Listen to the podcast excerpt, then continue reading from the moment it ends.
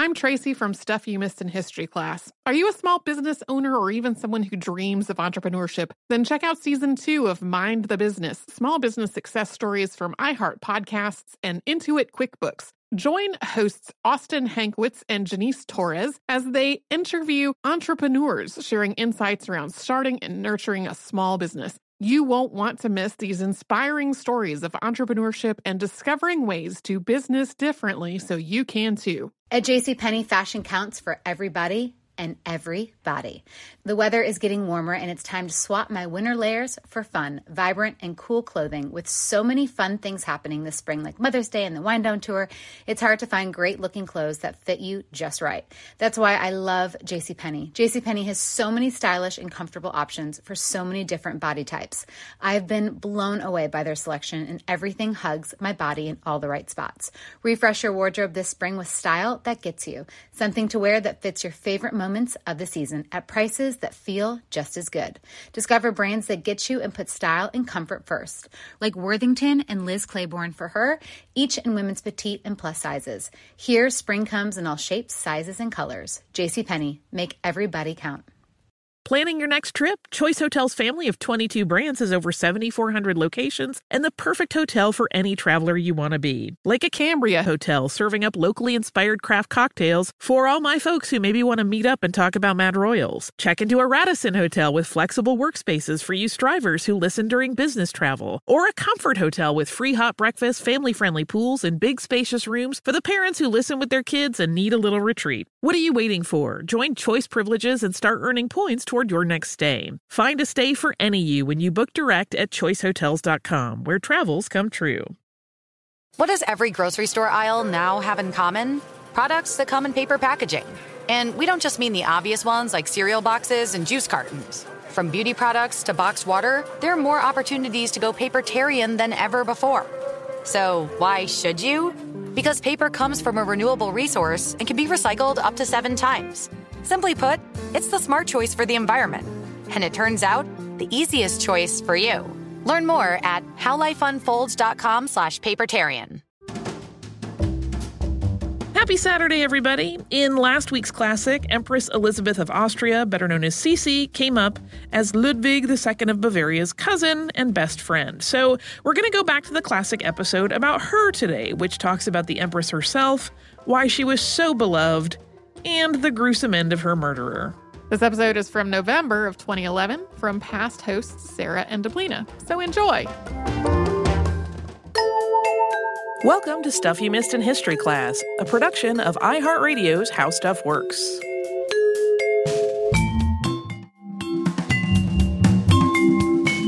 Hello and welcome to the podcast. I'm Sarah Dowdy. And I'm Deblina Chakraborty. And I'm sure everyone who's listened to the podcast for a while knows that one of my favorite subjects ever is Ludwig II of Bavaria. He just to recap for you since I don't talk about him enough.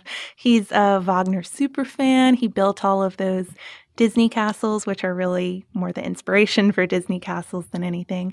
And he died a very mysterious death, which is always good for a podcast subject, at least. But after that episode on Ludwig aired, a lot of listeners started writing in to suggest that we cover another member of the Wittelsbach family, Ludwig's cousin and his best friend, the Empress Elizabeth of Austria, who is better known as Empress Sisi.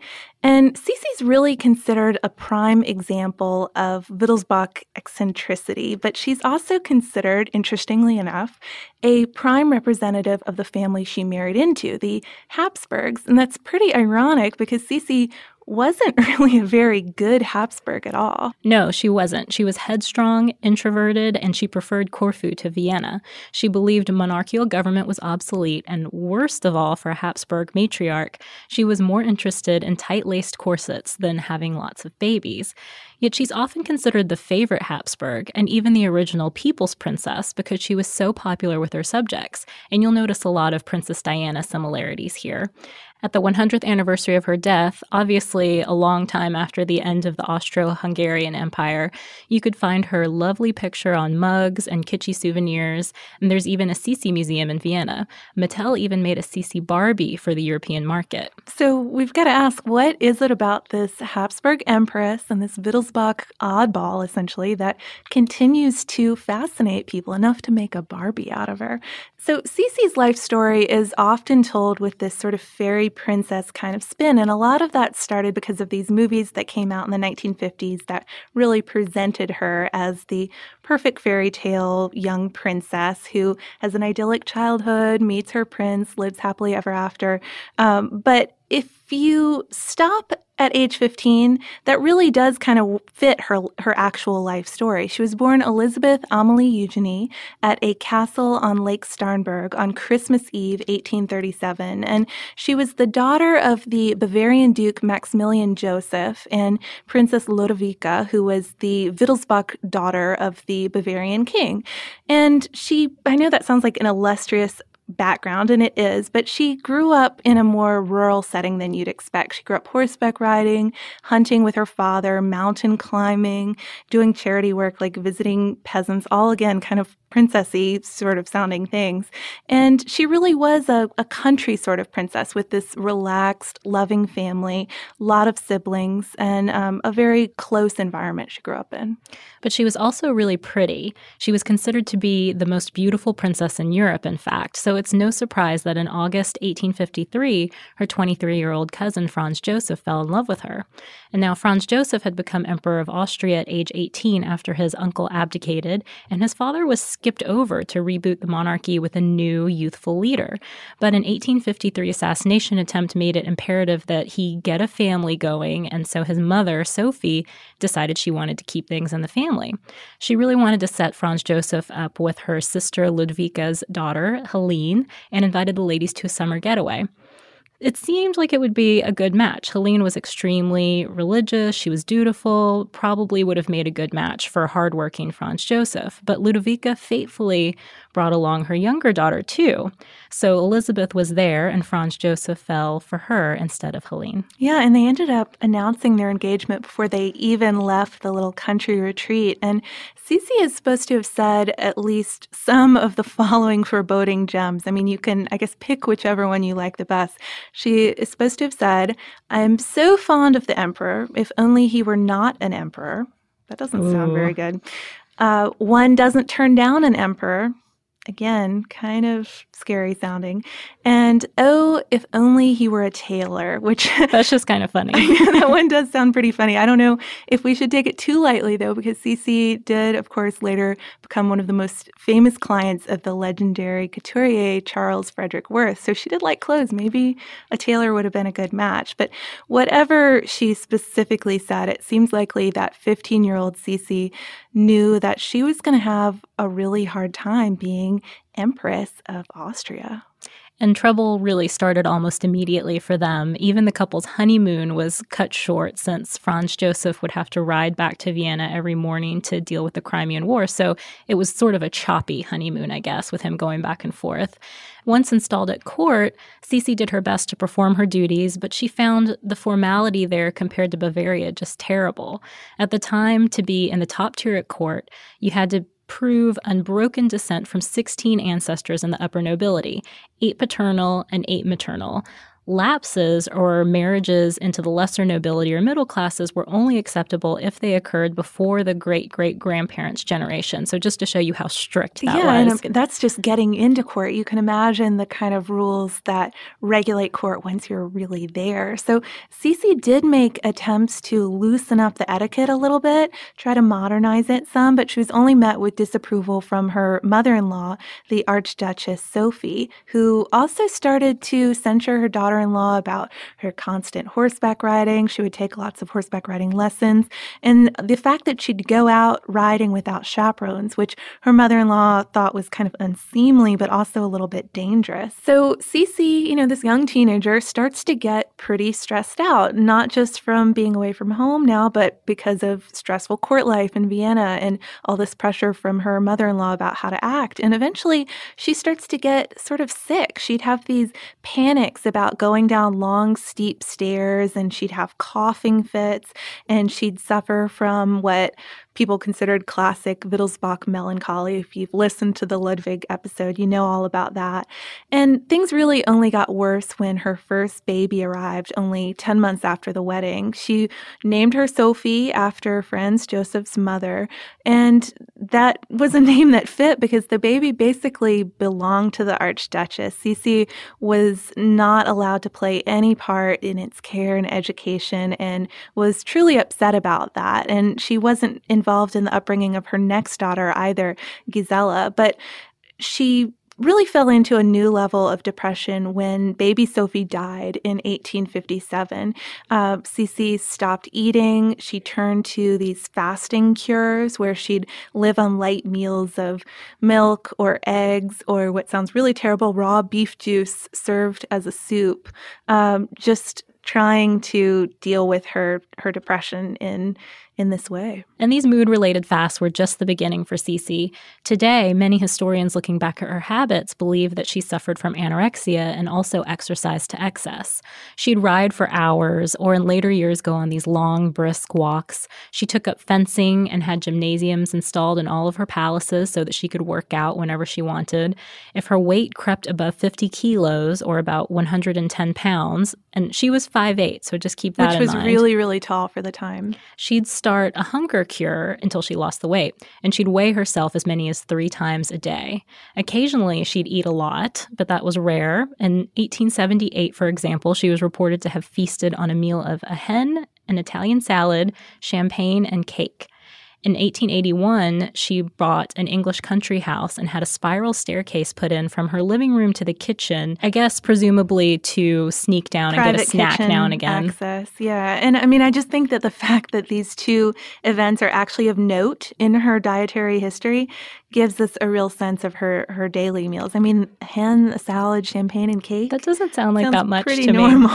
So, the fasting, however, wasn't nearly as troubling to her family as her habit of tight lacing corsets. And of course, that was the style for the time. But Sisi really took it beyond the style into really kind of outrageous territory. Her goal waist was 50 centimeters. That's 19 inches. Again, she is five foot eight, so super tiny.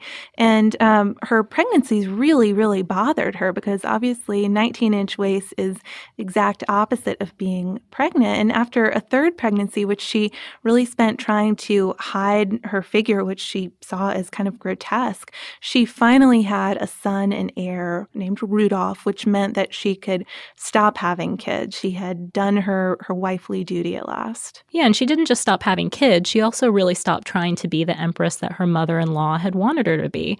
She'd sleep only a few hours and stay up all night reading and writing romantic poetry. There's an article in History Today by Walter van der Eycken and Ron van Deth, and they call this her secret diary that she would write in. She also took up smoking and she eventually learned English, French, Hungarian, and modern Greek. She has a lot of time to study, as we're going to talk about in a little bit. By 1860, she also got an easy way out of her official role. Suffering from anemia, exhaustion, and a lung complaint, Sisi's doctor prescribed a curative trip to Madeira. This meant that she could leave Vienna with a good reason.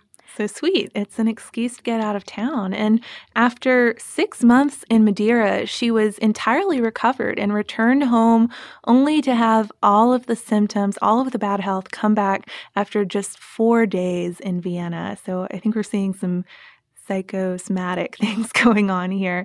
Um, and this really started a pattern of leaving for exotic locales like Greece or Venice or uh, homier spots, you know, going and seeing her family in Bavaria or going to Austrian spas and then popping back into Vienna only occasionally. She was away for almost two entire years between 1862 and 1864. And on her way back to Vienna, an unannounced trip back to Vienna, she threw up in her carriage four times. So she did not like living in the capital city. I think it's safe to assume. No, she did, but she liked keeping her lifestyle the way it was. In order to get fresh dairy products on her rambles, which she loved, she'd only drink milk from her own animals. She would essentially she'd bring along goats and sheep with her. So essentially travel sized travel sized cows. Yeah, I know. I mean, basically, I think her her dairy obsession is kind of interesting. I read one thing about how at some of her estates in Vienna, she had full uh, ranges of cow breeds to choose from, and the cook at the confectionery would actually specify which cow he wanted milk or cream or butter from because they had different flavors and different tastes. I'm Tracy V. Wilson from Stuff You Missed in History class. Did you know small businesses make up 99.9% of all businesses in the United States? The world is powered by entrepreneurs, and if you're a small business owner or even someone dreaming of starting your own business, then you'll want to check out season two of Mind the Business Small Business Success Stories from Ruby Studio, from iHeartMedia, and Intuit QuickBooks. And every episode, hosts Austin Hankwitz and Janice Torres talk to entrepreneurs about how they've grown from the lessons of launching and nurturing a small business and how they have found success being their own boss. From the excitement of first starting out to finding the right tools and resources to process invoices and payments like QuickBooks Money, you won't want to miss these inspiring stories of entrepreneurship and discovering ways to business differently so you can too. And if you're a small business owner or even someone dreaming of starting your own business, then you'll want to check out season two of Mind the Business Small Business Success Stories from Ruby Studio, from iHeartMedia, and Intuit QuickBooks. If you use paper, you're a human. But if you choose paper, you're a papertarian, someone who lives a paper based lifestyle because it has a positive impact on the planet. And also because it's the easiest choice you'll make all day. Seriously. It's as easy as reaching for boxed instead of bottled water. It's as easy as opting for beauty products that come in paper packaging. It's as easy as grabbing eggs in a cardboard container. And that's all in one trip to the grocery store, which, if everyone's being honest, you were planning to go to anyway. But paper isn't just an easy choice. Papertarians know that it's the smart choice too, because paper comes from trees, a renewable and sustainably managed resource, and paper products are designed to be recycled. In fact, when you choose products that come in paper based packaging, those fibers can go on to be recycled up to seven times. So why wouldn't you go papertarian? Learn more at howlifeunfolds.com slash papertarian. Good sleep should come naturally, and with the new Natural Hybrid mattress, it can. A collaboration between award winning mattress brand Leesa and home design favorite West Elm, the Natural Hybrid is the culmination of these two companies' shared values premium materials, meticulous craftsmanship, and sustainable practices. Made with natural latex, responsibly sourced natural wool, and environmentally safe foams, the Natural Hybrid elevates your sleep sanctuary. Indulge indulges your senses and supports a greener tomorrow. Plus, when you purchase the natural hybrid, you're also helping fuel Leesa's work with shelters and those in need. Since 2015, Leesa has donated more than 40,000 mattresses to ensure children and families have a safe place to sleep. Don't put off a good night's sleep any longer. Get a Leesa mattress today for a sound sleep tonight. Visit leesa.com slash iHeart. That's L-E-E-S-A dot com slash iHeart. Planning your next trip? Choice Hotels has a stay for any traveler you want to be with 22 brands and over 7,400 locations. Whether you're a business traveler, a family road tripper, someone who wants to seek out history and maybe make your own, or just planning a quick getaway, Choice Hotels has a stay for any you. Like a Cambria Hotel, where you can be a cocktail connoisseur and sip locally inspired craft beverages at downtown locations in the center of it all. This is a fun way to visit cities with a lot of history and a lot of fun in mind. Or a Radisson Hotel for all our productivity powerhouses out there. With flexible workspaces and on site restaurants, you'll get the most out of your work trip. You'll get the coffee, the Wi Fi, and the work done. And we can't forget about comfort hotels. Imagine you're a family road trip or waking up in your big spacious room and then heading down to a free hot breakfast for the entire family, including waffles. So you'll be well fed and ready for the day's adventure, even if that's just relaxing. After that, you're spending all afternoon relaxing by the pool. You deserve it. What are you waiting for? Join Choice privileges and start earning points toward your next stay. Find a stay for any you. Book directly at choicehotels.com, where travels come true.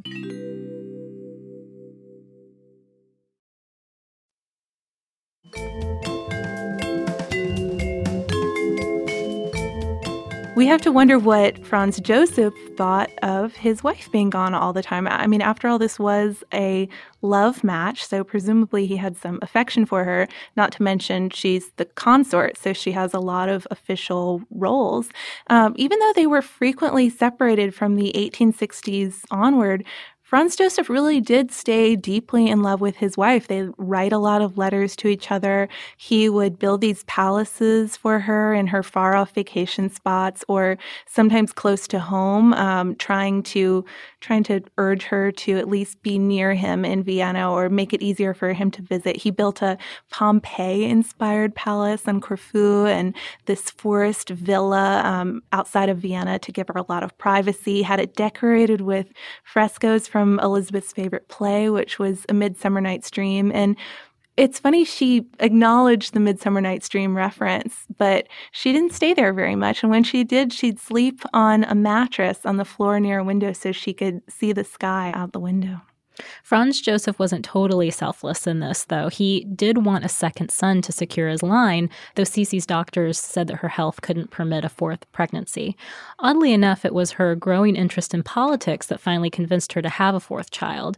As we mentioned, Sisi wasn't the best representative of monarchy, at least from the Habsburg perspective. She thought that it was an outdated institution, but she was really interested in Hungarian politics, an interest that might have been stoked by her possible love lover, Count Gyula Andrassy, eventually Prime Minister of Hungary. And uh, we're not going to go into that too much because there's just not that much information on them, except that they were good friends, and they both obviously had a strong interest in Hungary. But in 1867, the Austro Hungarian Compromise made Franz Joseph the Emperor of Austria and the King of Hungary, and by extension, Elizabeth the Empress.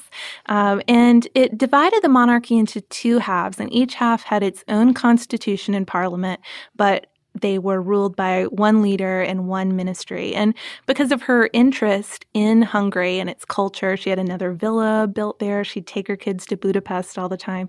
Sisi became immensely popular in Hungary. She decided to eventually repay that love of the people by having a patriotic Hungarian baby. So one that would be born in Hungary, one that would symbolize the alliance between the two countries. So Sisi and Franz Joseph went ahead and had one more child, Marie Valerie, and she was born in Budapest, April 1868. And this time, I mean, she she was the Hungarian baby, but she was also finally Sisi's baby. She got to raise her and be in charge of her her upbringing and her education. The death of the Archduchess Sophie in 1872 gave Sisi even more freedom to do as she pleased. She started entering writing competitions as far off as England and Ireland, and she'd be seen in public for only the biggest events like the World Exhibition in Vienna and the wedding of her daughter Gisela, or Franz Joseph's Silver Jubilee. So things like that. So barely ever in Vienna. Right. When she'd travel, she'd go incognito. So it's probably strange then for someone who's so interested in being unknown to simultaneously be so interested in her looks. We've already talked about Sisi's extreme dieting and her exercising, but she's also associated with something that's become known as her cult of beauty. She almost idolized her own beauty, or at least became a slave to it, trying to live up to her own reputation. She'd be sewn into those figure hugging clothes that we talked about to show off her tiny waist. She'd take icy cold showers in the morning and warm olive oil baths every evening, and she'd wear night masks of raw veal and strawberries for her skin which again sounds kind of, I don't, strawberry sounds nice. Raw veal, not so much. Um, she also had a lot of hair. It was dark blonde when she was younger, uh, chestnut colored when she was older, and it was not only really long, but really thick. If you look at any portraits of her, pictures of her, you'll see her with this uh, particular hairstyle, kind of curled in the front and then just piles and piles and piles of braids. And all of that hair took three hours of attention every single day. This is when she would study languages and philosophy and literature and history. And her hairdresser, who would come on all of those travels, just like the goats and the sheep, would wash her hair in what were called essences every three weeks and that day was just totally set aside for hair care. So she really could say, I'm sorry, can't go out. I'm washing my hair. Um, for special occasions, she would really adorn herself and try to draw even more attention to her beautiful hair. She'd wear this set of 27 specially made diamond and pearl stars. And um, those kind of became associated with Elizabeth too. Sisi's stars, they're sometimes called. She'd give them as tokens to family members and ladies in waiting, kind of like a, a calling card almost. And even her minimal use of makeup played into her own cult of beauty. She wanted to differentiate herself, her own natural looks, that is, from the painted ladies that she saw around her. From the 1860s onward, she started to collect photos. In Venice in 1862, she started an album specifically about beauties and broke it up into different collections, like beauties from the East, historical beauties, dancers in skimpy outfits, things like that. It's hard to think of Sisi as entirely vain, though. She took a strong interest in the poor, and in particular, the mentally ill, just like her cousin Ludwig II.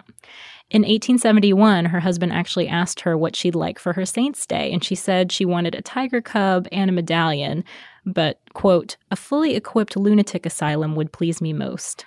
Yeah, I mean, just like so strange, and it's important to remember, you know, when we when we talk about all these sort of eccentric things that she does and her own cult of beauty, just how popular she really was. I mean, people loved her. We talked a little bit about how much the Hungarians loved her because she was interested in their culture and their cause, but the Austrians really came around to her too when she took care of the wounded during um, or after a battle, and people just really gravitated toward her. But Sisi's life of eccentric rambling took a dark turn when, in January 1889, her son, Crown Prince Rudolph, killed himself in this bizarre murder suicide with his 17 year old mistress. And we, we got to talk about Rudolph for just a minute here. He was also kind of an oddball. He believed that his father's views were really old fashioned, and like his mother, Sisi, he wanted a looser court, kind of a more liberal government.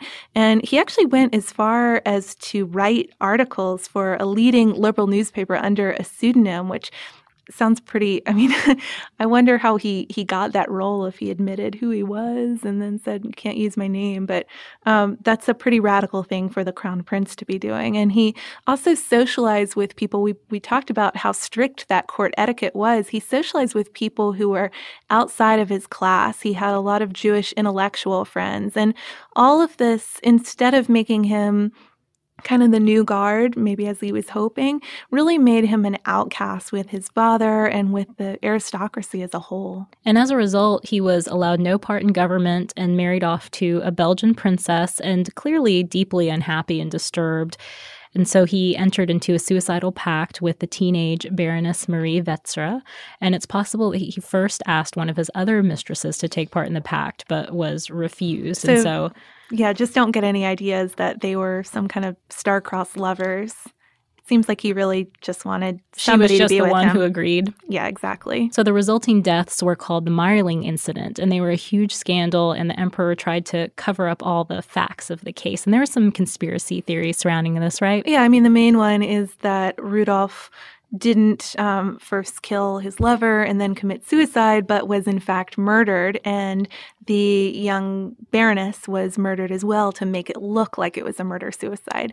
That's the main theory, but there are lots of them. So, regardless of how it happened, Sisi was truly devastated by her son's death. She took to wearing mourning for the rest of her life. And just to give you some context, too, Rudolph's death wasn't just one unhappy event in her life. It came right in the middle of a string of family tragedies. And the first you're familiar with because we talked about it pretty recently in our Emperor Maximilian of Mexico episode. He was, of course, her brother in law and was executed in 1867.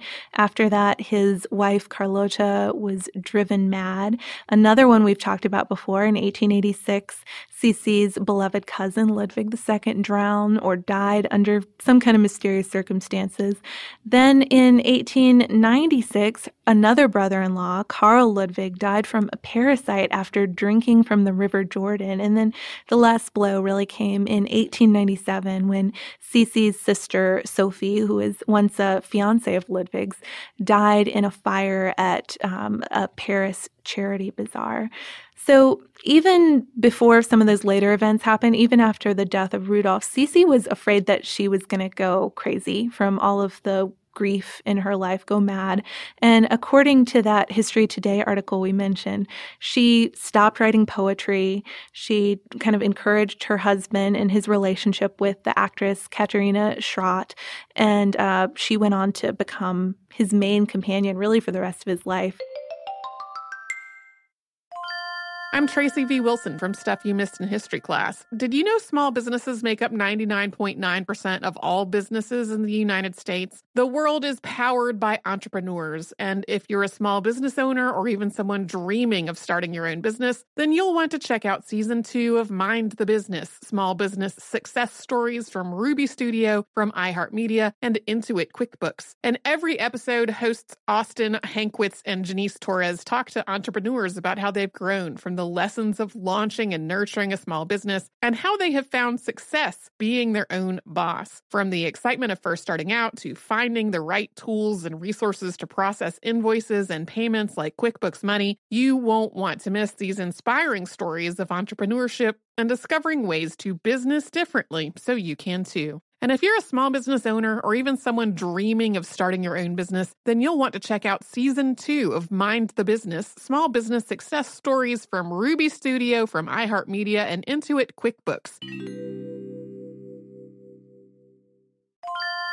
If you use paper, you're a human. But if you choose paper, you're a papertarian, someone who lives a paper based lifestyle because it has a positive impact on the planet. And also because it's the easiest choice you'll make all day. Seriously. It's as easy as reaching for boxed instead of bottled water. It's as easy as opting for beauty products that come in paper packaging. It's as easy as grabbing eggs in a cardboard container. And that's all in one trip to the grocery store, which, if everyone's being honest, you were planning to go to anyway. But paper isn't just an easy choice. Papertarians know that it's the smart choice too, because paper comes from trees, a renewable and sustainably managed resource, and paper products are designed to be recycled. In fact, when you choose products that come in paper based packaging, those fibers can go on to be recycled up to seven times. So why wouldn't you go papertarian? Learn more at howlifeunfolds.com slash papertarian.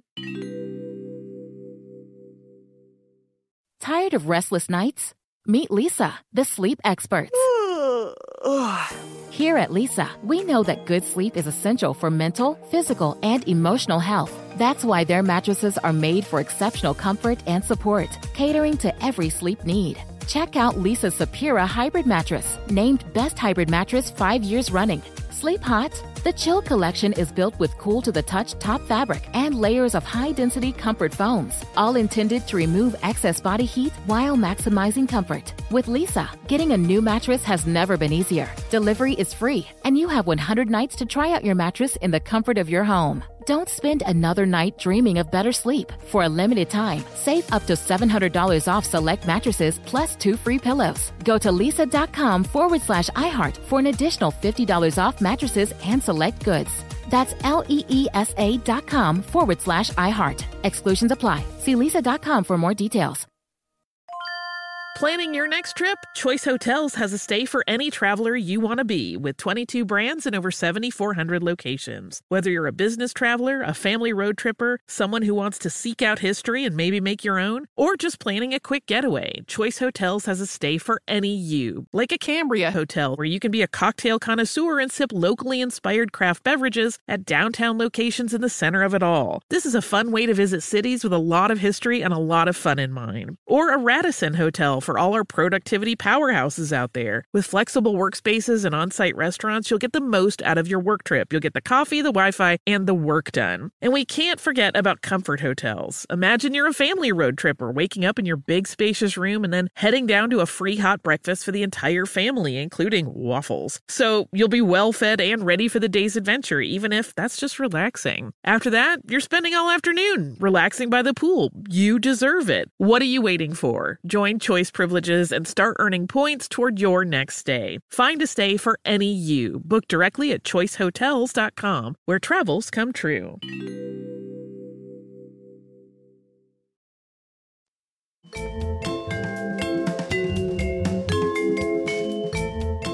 Sisi kept on traveling too, going to all of those spots far away, near, visiting Bavaria, just constantly on the move. As we mentioned, Sisi would usually go incognito on these travels, staying under an assumed name.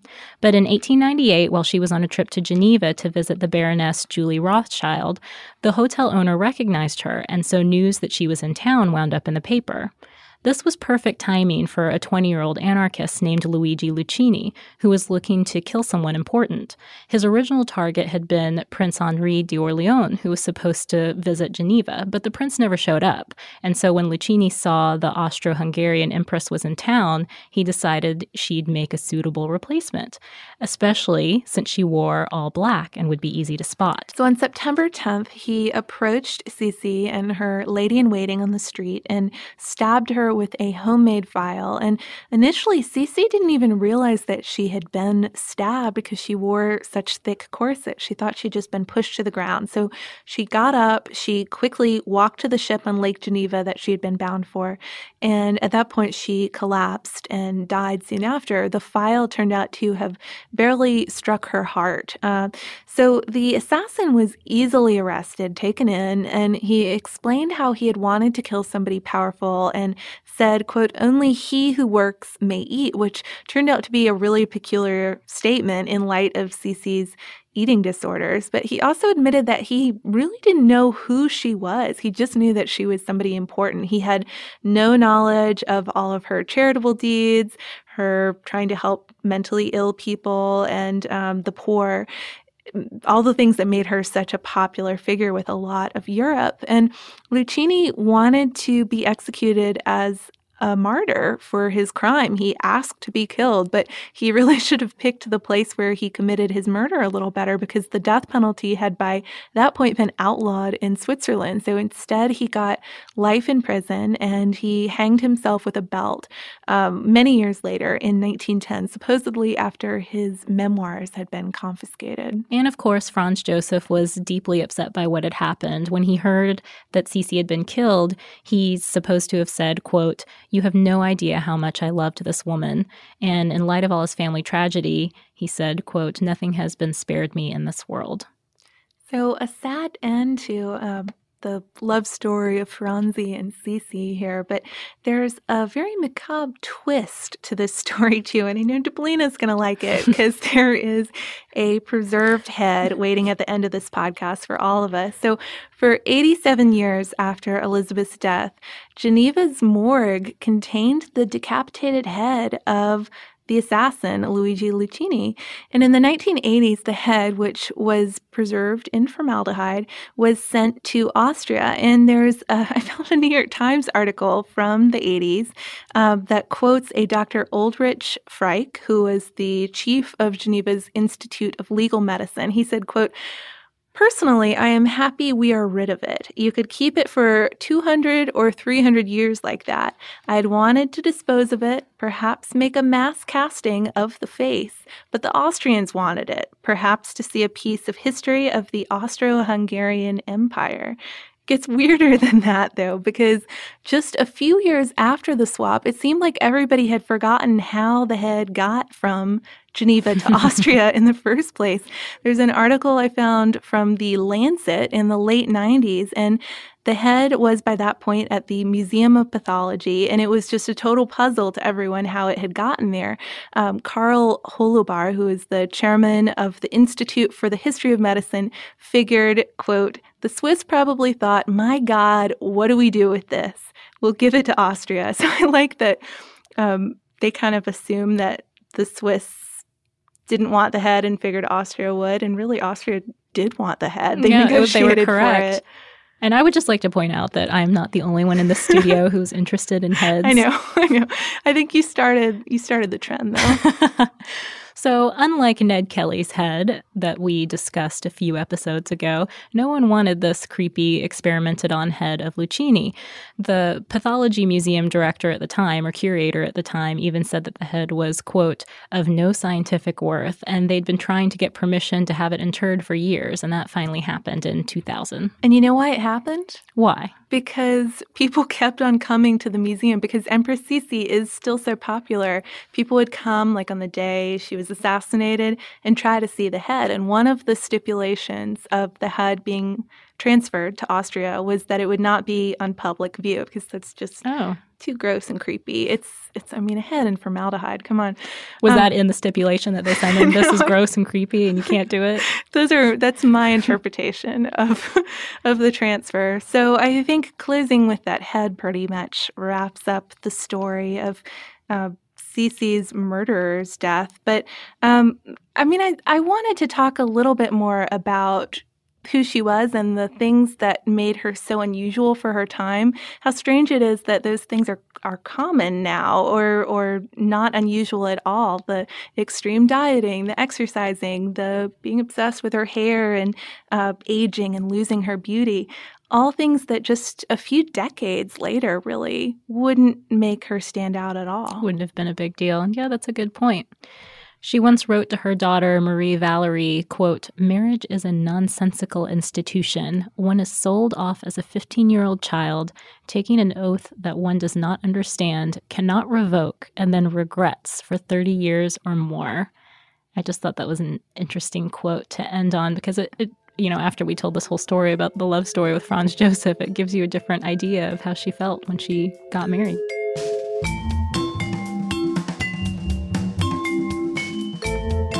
Thank you so much for joining us on this Saturday. If you have heard an email address or a Facebook URL or something similar over the course of today's episode, since it is from the archive, that might be out of date now.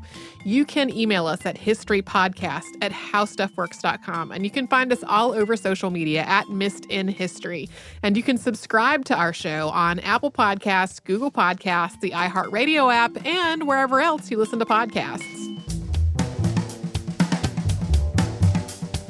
Stuff You Missed in History Class is a production of iHeartRadio's How Stuff Works. For more podcasts from iHeartRadio, visit the iHeartRadio app, Apple Podcasts, or wherever you listen to your favorite shows. This is Amy Brown from Four Things with Amy Brown. Today, healthier is happening at CVS Health in more ways than you've ever seen. It's wellness destinations for seniors, including select locations with Oak Street Health and CVS Pharmacy. It's doctors, nurses, pharmacists, and everyone in between offering quality care and support virtually, in person, and on the phone. It's in home evaluations through Signify Health and meeting mental health needs through Aetna. And those are just a few of the ways that healthier is happening. To see more, visit cvshealth.com slash healthier happens together. CVS Pharmacy, Oak Street Health, CVS Specialty, Signify Health, and Aetna are part of CVS Health. Eligibility and services vary by location and individual. This is Malcolm Gladwell from Revisionist History. eBay Motors is here for the ride. With some elbow grease, fresh installs, and a whole lot of love, you transformed a 100,000 miles and a body full of rust into a drive that's all your own brake kits, LED headlights, whatever you need, eBay Motors has it. And with eBay Guaranteed Fit, it's guaranteed to fit your ride the first time, every time, or your money back. Plus, at these prices, you're burning rubber, not cash. Keep your ride or die alive at ebaymotors.com. Eligible items only, exclusions apply. Hey guys, back at the playground again, huh? Yep. You know what this playground could use? A wine country. Heck yeah, and some waves so we could go surfing. Oh, yeah. love that. A redwood forest would be cool. I'm in. Ah, ski slopes. Let's do it. Um, can a girl go shopping? Yeah, baby. Wait. Did we just invent California? Discover why California is the ultimate playground at visitcalifornia.com. Viking, committed to exploring the world in comfort. Journey through the heart of Europe on an elegant Viking longship with thoughtful service, cultural enrichment, and all inclusive fares. Discover more at Viking.com.